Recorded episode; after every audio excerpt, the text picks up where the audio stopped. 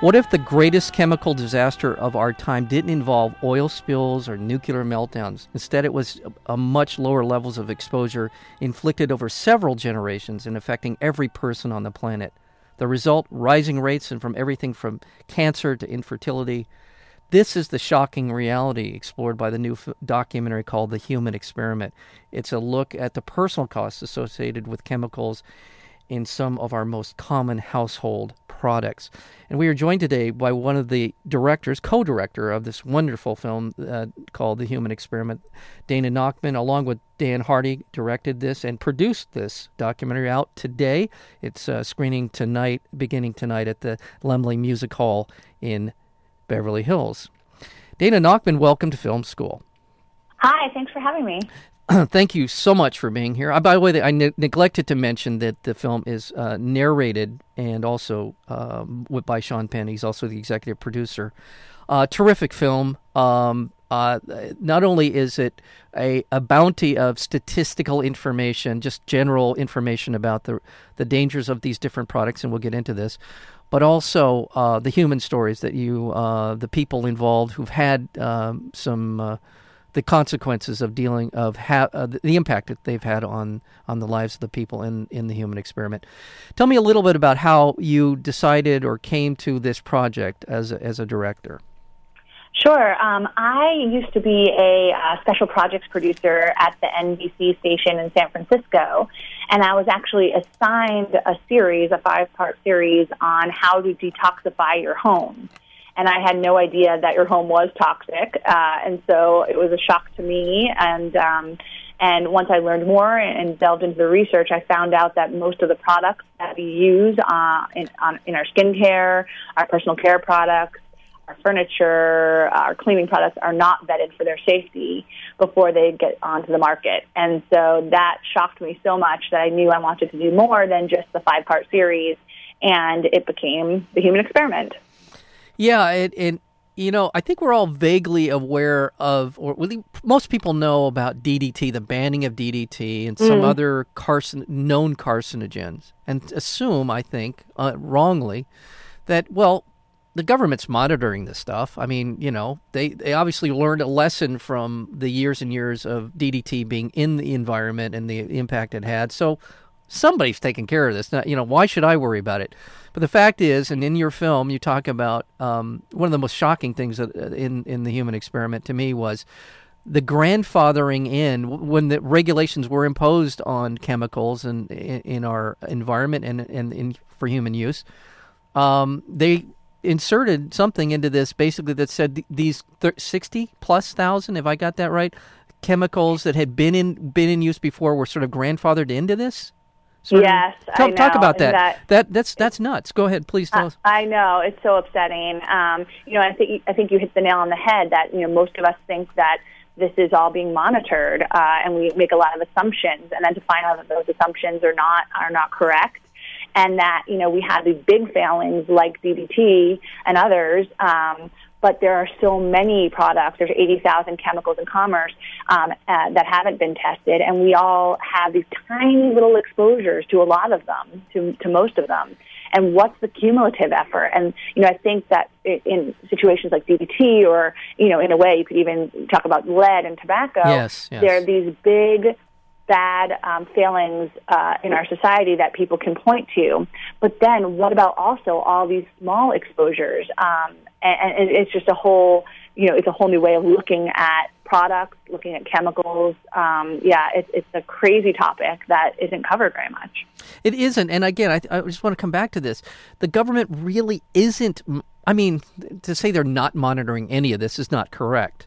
But what is kind of scary is and you just mentioned lead and cigarettes for years. I mean, how many how many decades did the government look the other way on cigarettes? Exactly.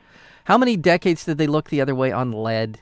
How many? How? Why do they allow these these uh, these uh, organizations that support these industries like chemical, the American Chemical Council, and the cigarette industry, whatever their council is called, uh, that actively promote these things as being safe when somebody somewhere in government in in these agencies and, and I'm, I'm not impugning them i'm sure they're hamstrung and and sort of politically speaking but just know for sure that this is a complete lie and yet it takes sometimes decades for us to be able to finally uh, come to a collective agreement that this is wrong and this is bad for us to be ingesting. Isn't it? This, I know. yeah. Go ahead. I'm sorry. Oh no, I, I know. I, I look at tobacco. I mean, it was I think close to a hundred years before uh, people, I mean, and people were dying left and right, close to a hundred years before anything changed on this. And then you see in the front page of the New York Times yesterday that e-cigarette, you know, use is on the rise, so it's still happening. It's just a machine of marketing and propaganda that's out there. And so I think tobacco um, and other things are a real cautionary tale, and we should look at this in the same way. And one of the things that I really uh, that struck me um, from one of the scientists who we interviewed in the film was, you know, what if we wait to have definitive proof on this issue of chemicals, we will wait forever and people will continue to die. What about if we use a cautionary approach to these chemicals, test them before they get on the marketplace? That's all we're asking. I mean, I hope to God that many of these chemicals that are in question are indeed safe. Yeah, I do hope yeah. that because my children are exposed to them and I'm exposed to them. Yeah. So I'm not saying. I mean, I, I but I think that we should have a a body um, or demand that the chemical companies test them before they get on the market, just so we know for sure. Otherwise, there's no there's no hope, and we you know we want to hope that most of them are safe, but it's being proven left and right from smaller organizations and activists who are working on this issue that plenty of things are not, and we need to get them out and use safer and greener products. We're talking with the co-director, co-producer of the film, The Human Experiment, along with uh, Dan Hardy, co-producer and co-director. Dan's not with us today, but Dana is, and we're and the film is, as I said, opening tonight at the Laemmle Music Hall. That's in Beverly Hills. That's on Wilshire. Terrific theater. Um, by the way, are you in town? Just out of curiosity. I'm actually in New York for the premiere in New York, okay. and Don and um, Sean Penn are going to be in the um, in the in LA for that premiere. So we're splitting up bi-coastal. Oh, okay. Did, did I say I? I think I said Dan. I meant Don. Pardon me. Oh, that's okay. People do it all the time. Uh, no, my bad. I, yeah. okay. Thank you for, for covering for me. But I apologize for that. Uh, no, and, uh, um, now there's another thing about this. By the way, I, I, want to get to some of the, the people that you showcase, you spotlight it in in the human experiment, uh, because I think there's some terrific stories that illuminate kind of the the bigger picture, the the broader picture here. Um, but uh, one thing about we that it's one thing to know that lead's bad. It's one thing to know that cigarettes, and it's one thing to BPH or BPA appears to be DDT. We know is bad, but the thing that scares me almost as much as the the uh, the provable, the science behind knowing these things are bad for us, is that all of these chemicals are interacting. Uh, many of them are interacting yeah. with one another, and we have abs- seems to me we have absolutely no idea of the cumulative interactive properties of these chemicals and, and, and these pesticides, Roundup. I know for sure, in my mind, we're going to find out that Roundup has been an absolute disaster oh, for the yeah. for, for us. But in you know, Monsanto continues to produce it. We use it all the time. It's destroying our bee population. There's all kinds of uh, ramifications to Roundup. Without getting off in a tangent here, but what is what about the interaction between these chemicals? Do we have any sense of the of the consequences or impact of that? Gosh, I mean, you've just hit a great point, and to me, that's the real yeah. question here: is the cumulative effects of these products. And the sad part is, is that there's no control group. There's no one on the planet who is not exposed to these. We're chemicals. the control group. Well, I guess in a manner of speaking, well, I mean, we're, we are. That's we're the control group. Right, right. I mean, they they've gone up to to um, the the North Pole, and and there's more chemicals up there because of the um, the the tides than anywhere in the world. So that you can't even go to the most remote parts of the world to find uh, a, a control group that you could test. You know what I mean? Yeah. So there's, I mean, there's no way to test it once it's been unleashed, and that's the problem. That it's or the 80,000 chemicals have been out there. Um, they're continued to be out there, so there's no way to test. There's no one who would say, okay, they're completely clean. Let's test one at a time, even though that's unethical and you wouldn't do that anyway. Yeah. But but the point is now to let's let's get the um, genie back in the bottle and try to take things, especially the things that we already know about, the carcinogens, formaldehyde, other things that are in products. Let's get those out, just at the very least, and then go from there. Yeah. I, I yeah. So again, I mean, as daunting as it is to sort of figure out what these things are individually on their own, the impact they have on our health, it's it, it's probably an impossible uh, endeavor to try and figure out what happens when you mix formaldehyde with you know DDT. I mean not DDT, but uh, some other right. chemical. It, it, I don't know how it's. I don't. I mean hopefully they'll figure out a way to be able to do this. But uh, yeah. you know, hopefully, I just but, yeah. I mean, the way I look at it is because I think when you get um, exposed to this issue, exposed the word right, yeah. when you get exposed to this issue, I think. I can only speak for myself, but I learned about it in about 2009. I had two small children. I, I became pregnant with another child that year, and I went through a, a, a hysterical phase where I just didn't know what to buy, and yeah. I was like so upset that I couldn't protect my children. Um, but I've turned a corner, and I now have a different way of approaching it, okay. and I feel that very empowered because, uh, of course, I can't control every single exposure that they have by any means, um, but I can control the most, somewhat, the most important place in in our lives, which is our home. Yeah. And so anything that I buy now I start from a from a different vantage point. I have carpet in my in my house that we bought the house with that I can't I don't know what's in it. Um, but now I had to buy carpet for one room, and I bought just wool carpet with no treatment, no nothing. And so I know little by little I can make these changes to make our home a safer place. And I find that a really empowering place to go. And right. you know, every day most of us, especially women, I buy for a group uh, family of five. I have to buy a lot of stuff, and so every time I don't buy a product that maybe I would have before I knew about this issue, I feel like I'm doing something yeah. that can move the markets in the right direction, and that's how I feel like change is going to happen. And once um, big big companies get wind of the fact that we're not going to buy their toxic products, they'll change, and that's what I think we need to go for. Um, is making these big companies go in the safer direction and demand that they uh, make better changes to protect us and our families.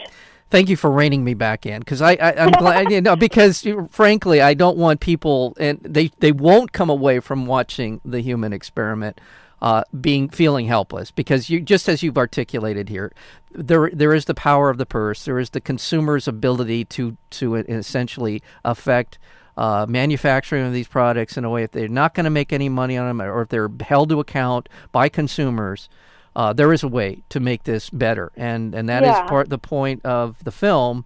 Uh, and um, so thank you because I, I don't want people you know uh, you know leaping out windows after after after hearing me talk because yeah. uh, because it, it is something. It's just it's just something that is going to take a while to kind of turn this ship around but we have to start now. I mean and and and it's important. Education and f- information is is the best anecdote for for this kind of thing uh, uh so um, I want to talk a little bit about um, the people that you brought in to uh, sort of, as I said, spotlight the different issues that come about from uh, pesticide and chemical um, impacts, uh, negative impacts on people's lives.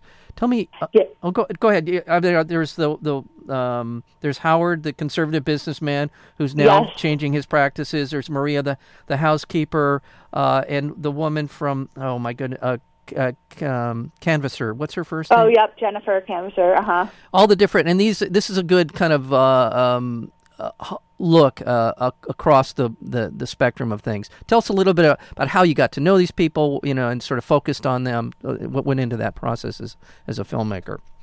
Sure. Yeah, it was a really. It took us a long time to make this movie. Um, mm-hmm. uh, first, it was about a year of research, just because you know we're not lifelong environmentalists. We weren't involved in environmental health uh, issue. So we did a lot of research into chemicals and which studies have been out there and really tried to focus in on we wanted to make it not a lecture and not a scientific um, kind of approach to the film we wanted to have be personal so we knew we wanted to get health affected people and the the kind of trifecta of, of uh, characteristics we wanted was uh, a person who had a um, one of the diseases that that scientifically was linked to uh, to chemical exposure or they were looking into it, people who believed that chemicals could be to blame, and then people who were doing something about it. Yeah. So we did. We found Marika Holmgren, who was working with the Breast Cancer Fund, and the Breast Cancer Fund is an organization that is dealing with prevention of cancer less so than treatment. So they're very involved, and they're lobbying and working towards.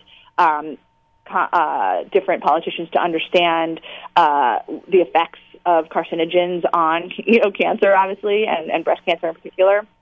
So we, were, we worked with her. She's amazing. Uh, then Jennifer Canvasser was suffering from uh, infertility, um, and I posted on a um, on an infertility um, message board, and she wrote back, and she was the most amazing. I'm so you know it's hard to talk about that issue. People find it embarrassing, but also she's an amazing environmental health activist, and so she's been doing work on this for a long time. So she she's continuing. I mean, she she's one of the biggest activists out there on this issue. And then Hannah Carey, she uh, was working for the Autism Society, which was one of the only um, autism groups that was looking into the potential effects of environmental health. Uh, environmental toxins on autism. And so she was working there and lobbying on that as well. That's how we found them. Um, Howard, uh, the conservative uh, right wing businessman, he had testified on Capitol Hill. Yeah. We thought he was an amazing voice. Yeah. Um, and Maria, uh, she worked for um, a collective of house cleaners that were demanding better products, and that took a long time uh, to get. And I was so happy when we were able to la- add that in at the last minute of the film because she's an important voice as well. Yes, she is, and all of them are. And again, I, I think this is just creates kind of the pan- uh, the panorama of, yeah. of what we're looking at. And and unfortunately, uh, so much of this uh, the the this attempt to try to find out what's going on is anecdotal, in, in the sense yes. that we, you know, like autism, right? I mean, on it, I really, again, I'm not a scientist. I don't claim to be a scientist. I uh, all the all all the caveats you want here, but I am pretty darn certain we're going to find out that autism is rooted in uh, in these chemicals and in these pesticides that are in our environment. I I I, I don't know if you know if you want to add anything to that, but I just so many of the things you talked about in this film made sense to me uh, as someone who does pay attention to things. That's things. so good. Yeah, yeah, no, I mean, I feel like what we need to do as a society, there's so much the messaging that's out there, and and this need for proof that. Um, that people feel, which I understand. Um, scientists have to look for definitive proof. There was not definitive proof of tobacco causing lung cancer for decades, Yeah. and so that to me is a cautionary tale enough to say that that proof is not how we should approach this issue. Right. It's what's reasonable and what's possible. So if, there's- if there's even a possibility that autism or learning disabilities are affected by chemicals, let's guard the chemicals. I mean, even if there's just a slight possibility, because I know if it's a chance of one in a thousand kids or one in ten thousand kids, I don't want my kid to be that one in ten thousand. So let's this precautionary principle that that Europe uses and other countries use to say let's make sure they're safe before they come on the market. That's the only reasonable way to approach this. So I don't think proof should be the level of where we're at, and I think that the, chemical companies want to demand that there's proof. Right. That's never going to happen, and we shouldn't be waiting around for that because by that time our kids are already affected. Right. In this environment, this politicalized, politicalized ver- uh, reality that we live in now, with these sort of merchants of doubt, they can hire an army of pseudo or scientists, Exactly. to, you know, uh, who claim to know the truth. They can they can play delaying tactics, and you get into all this stuff in the film. I mean, how they how they sort of work the system in order to delay, delay, delay, and continue to sell these things. There's another, another whole issue which we can't get into. We don't have time, but it's what happens on the international market. And These companies are marketing this stuff all over the world, and it's just another. It, but but we these American or these are a lot of these are American companies. We do have an impact. We can have a very positive impact Exactly. moving forward. So Oh yeah, and I mean for us, like we're the small film uh, with a low budget. Uh, we don't have a marketing machine behind us, but we have a voice, and we're the voice of the people who have been working on the ground, you know, the ground floor of this issue. And so slowly, you know, I really appreciate the underdog campaigns, and I think that common sense will win out, and that you know we don't have the millions of dollars to combat what's happening there with the um, propaganda machines of big companies, but we can you know, we could talk to other moms, other other groups that are that understand that we should we, we don't have to ban everything. We just have to use common sense and protect our children. I mean, that's all there is. Well, Dana Nachman, you have one great advantage. You have the truth on your side, so that that's certainly. Thank you. Yeah, I, I thank you so much for being here. Thank you for making the movie. Again, the film is the Human Experiment. It's uh, uh, along with Don Hardy, uh, producer, co uh, co-producer, co-director. Uh, it's opening at, at the Laemmle Music Hall tonight. It'll be opening up across the country. Go to the, the humanexperimentmovie.com to find out all you need to know about this. And I'm there's links to other places where we can find out more about this. Uh, Dana Nachman, thank you so much for being on Film School. Thank you so much for having me. Uh, take care. okay. Right. Bye bye. Bye bye.